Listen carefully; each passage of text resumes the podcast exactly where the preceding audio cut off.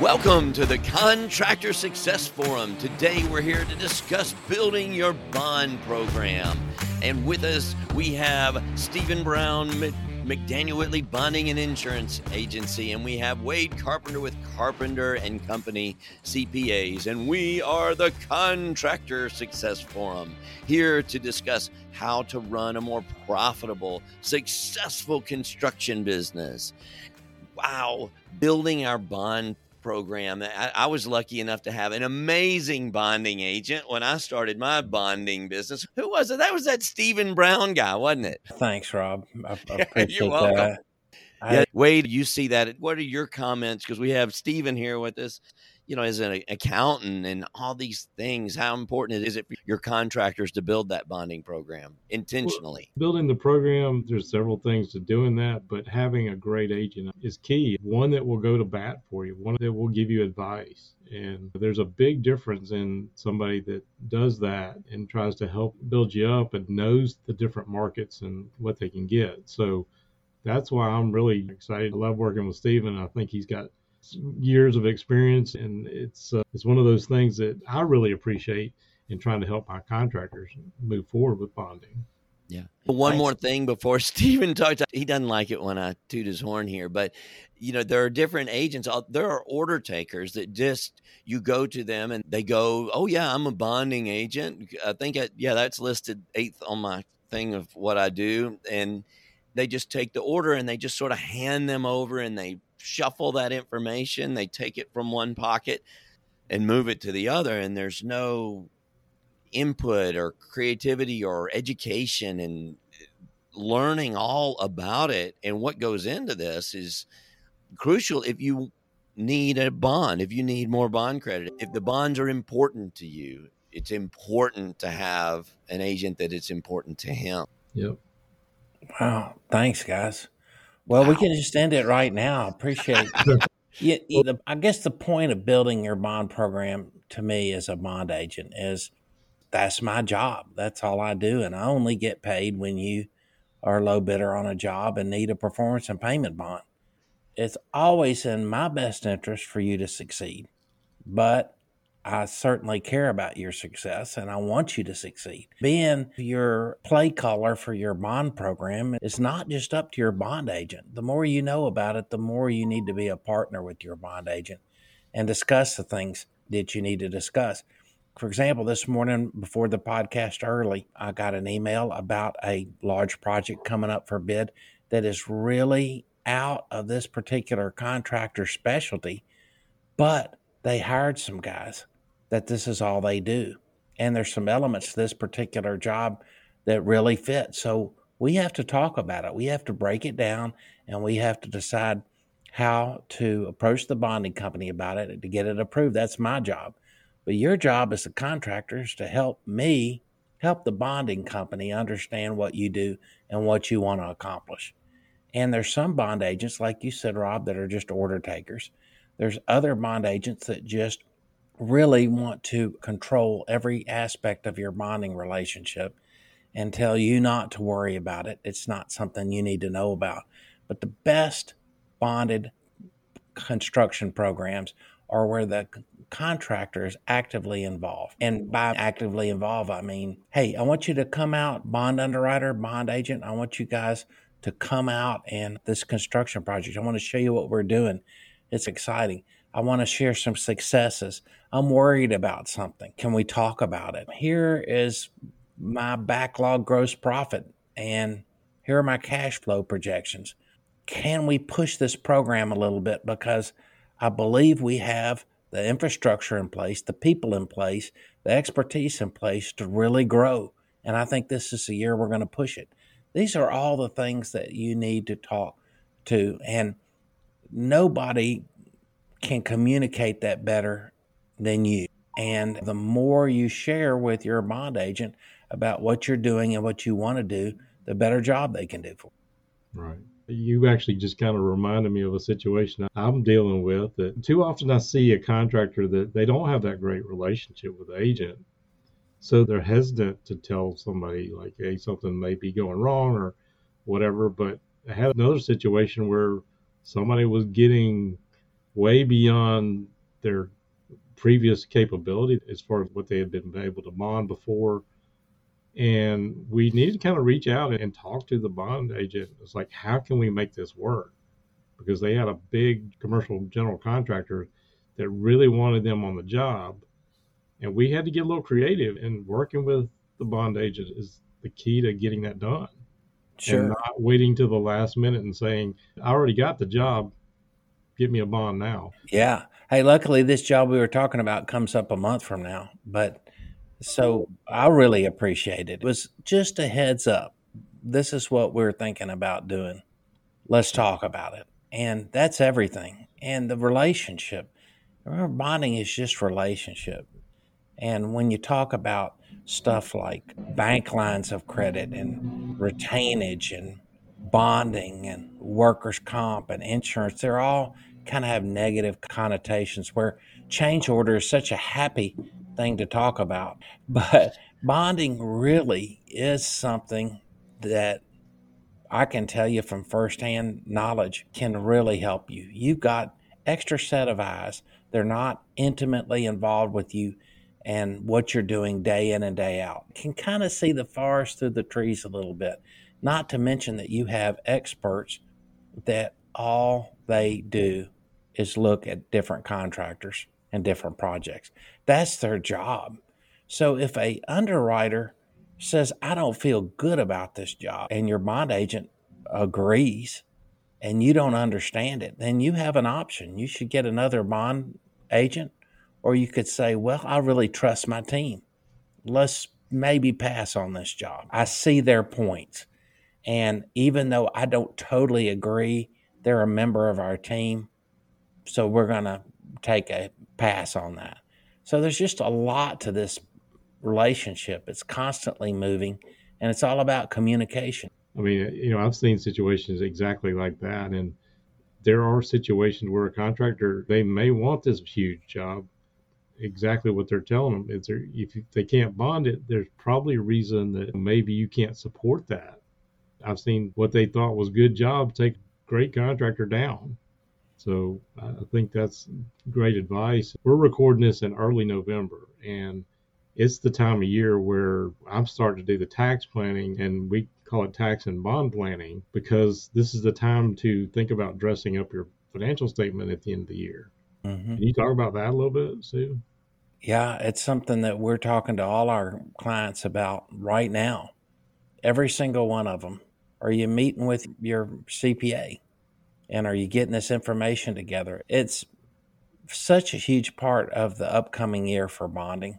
It sets the tone and just the level of relaxation that comes from getting a financial statement earlier than later to a bond underwriter is huge.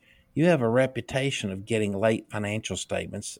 It tells the bonding company two things. The first thing is that you're you've lost money and you don't want them to know. Or the second thing is I'm just not organized. I don't have time to mess with this. Either way, you're pulling the plug of what's feeding that bond program. I think one of the important parts of this is how you look at the bonding program and what you're doing when we're saying building that bond program, I believe it should be incorporated as part of your strategic planning process because this is not extra work that you do for your bonding program. Use this information as feedback and part of your strategic team to build your strategic plan and your thinking. It's not an obligation to have to do this. Look at it is almost like free consulting, or it may not be free, but as it comes from that, the feedback and the input that you get from the bonding program. I mean, who else but the people that have to cover people's butts when these jobs don't go well to advise you on your company? Yes, they are looking out for themselves, but by them looking out for themselves, they're partnering with you on these jobs and that's valuable information that's very hard to get. So take this information, look at the, this as your strategic plan. When you're building this bonding program to look good for the bonding company, you're looking good for your owner, which is probably you that we're talking about in our podcast. This is to benefit you, not a cost and an extra time that takes away. This should be built in as part of your progress in your company to build your company. Building your bond program is building your business program, your business plan. Wow. That's so true. That's true. And building your bond program is not just about the size jobs that you're getting approved or your capacity for bonding. That you know, that's an element of it. But that comes when you've done everything else right. So we've talked before about if you're a small contractor, you can get credit scoring bonds up to a million dollars. So that's pretty darn close to just calling in an order for something. Yeah. Like we were talking about earlier. And then you need a bigger bond program. What if you've pushed up to that million dollars, but the job for you to make the profit that you're going to make, and you can get this job and you can make a huge profit on it, but the job amount is a million four. What are you going to do then?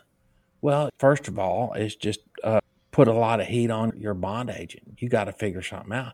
And they may have already told you over and over again what they need to get the job done, but you just aren't listening. Well, that's building your bond program.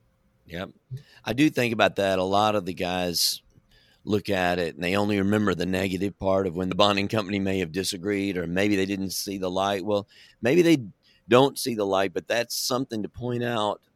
You, as the owner, better be thinking about that because I think more times than not, it's something the owner just hadn't thought about. Mm-hmm. you, you just saved my butt. I, I shouldn't take that job. That job may have been what's going to kill me. I heard Verne Harnish say this the other day. I was in a meeting with him uh, up up in Pennsylvania, and my dad used to say, "The best deal that you ever made is the deal that you didn't do," and that may be what saves you. And the bonding company may help you point that out. I know we're always wanting the positive thing, but we're there to sell it, and maybe you have to sell them on something, but that's part of it and the analytical part of yourself. They're not just making this up.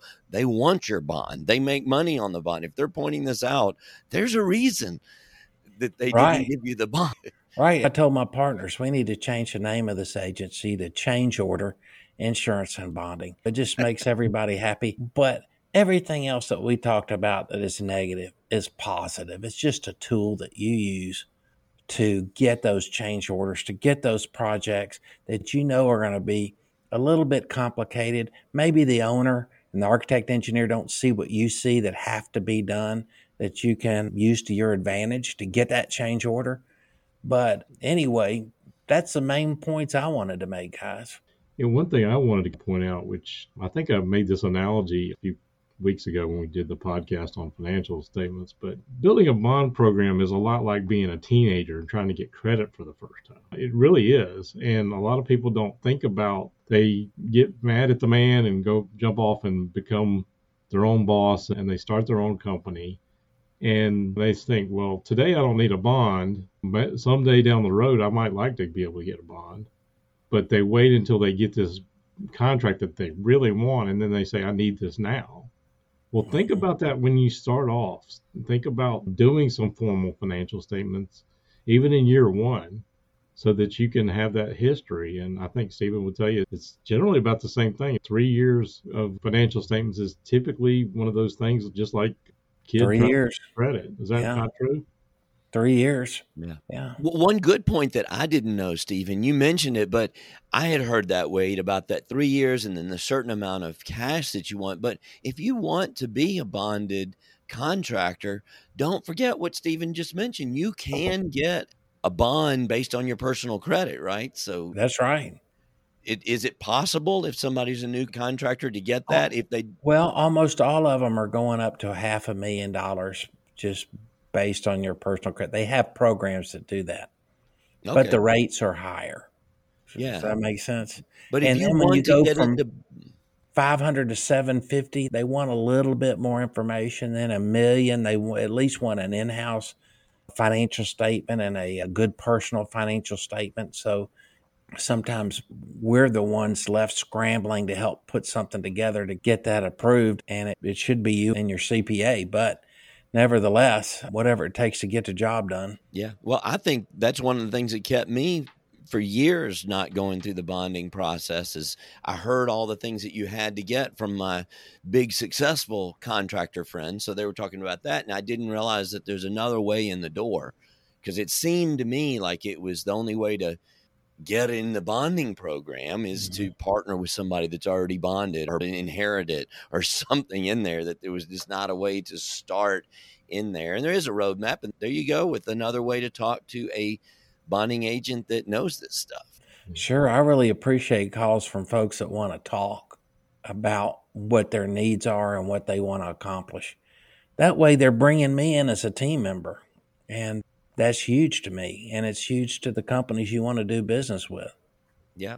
So if you're a concrete contractor or a framer or a plumber or, you know, anything else, there is a way to get into this commercial contracting bonded world. I believe we felt like those were just two different worlds out there when I was in it. And it's not true. Just find a guy like Stephen and get well, started. It's, well, it's like electrical contractor doing plumbing. They might can do it, but it might be ugly or yeah. dangerous. Who knows? But this is all I do every day, all day long. And it's just, you know, what I do. You made it easy for me honestly, I was shocked when you told me, like, well, yeah, I can get you a bond. We can do this. It's like, really? I thought I had to be this giant GC contractor stuff or one of these companies that are just huge all over the place. And it was really easy for me. Well, you paid your premium on time and we never had a bond claim. And I yeah. really appreciate that, Rob. That's true. Yeah. All right. Well, one thing I did want to point out too, which I guess a lot of people don't think about, but a million dollar construction contract is not that big anymore. No. And so, you know, exactly what Stephen was saying, you can do this based on credit up to a million dollars maybe. But again, the ones that people are chasing, they want these bigger ones. If you really want them and you think you may ever need them, explore that today, even if it's not on your radar right now.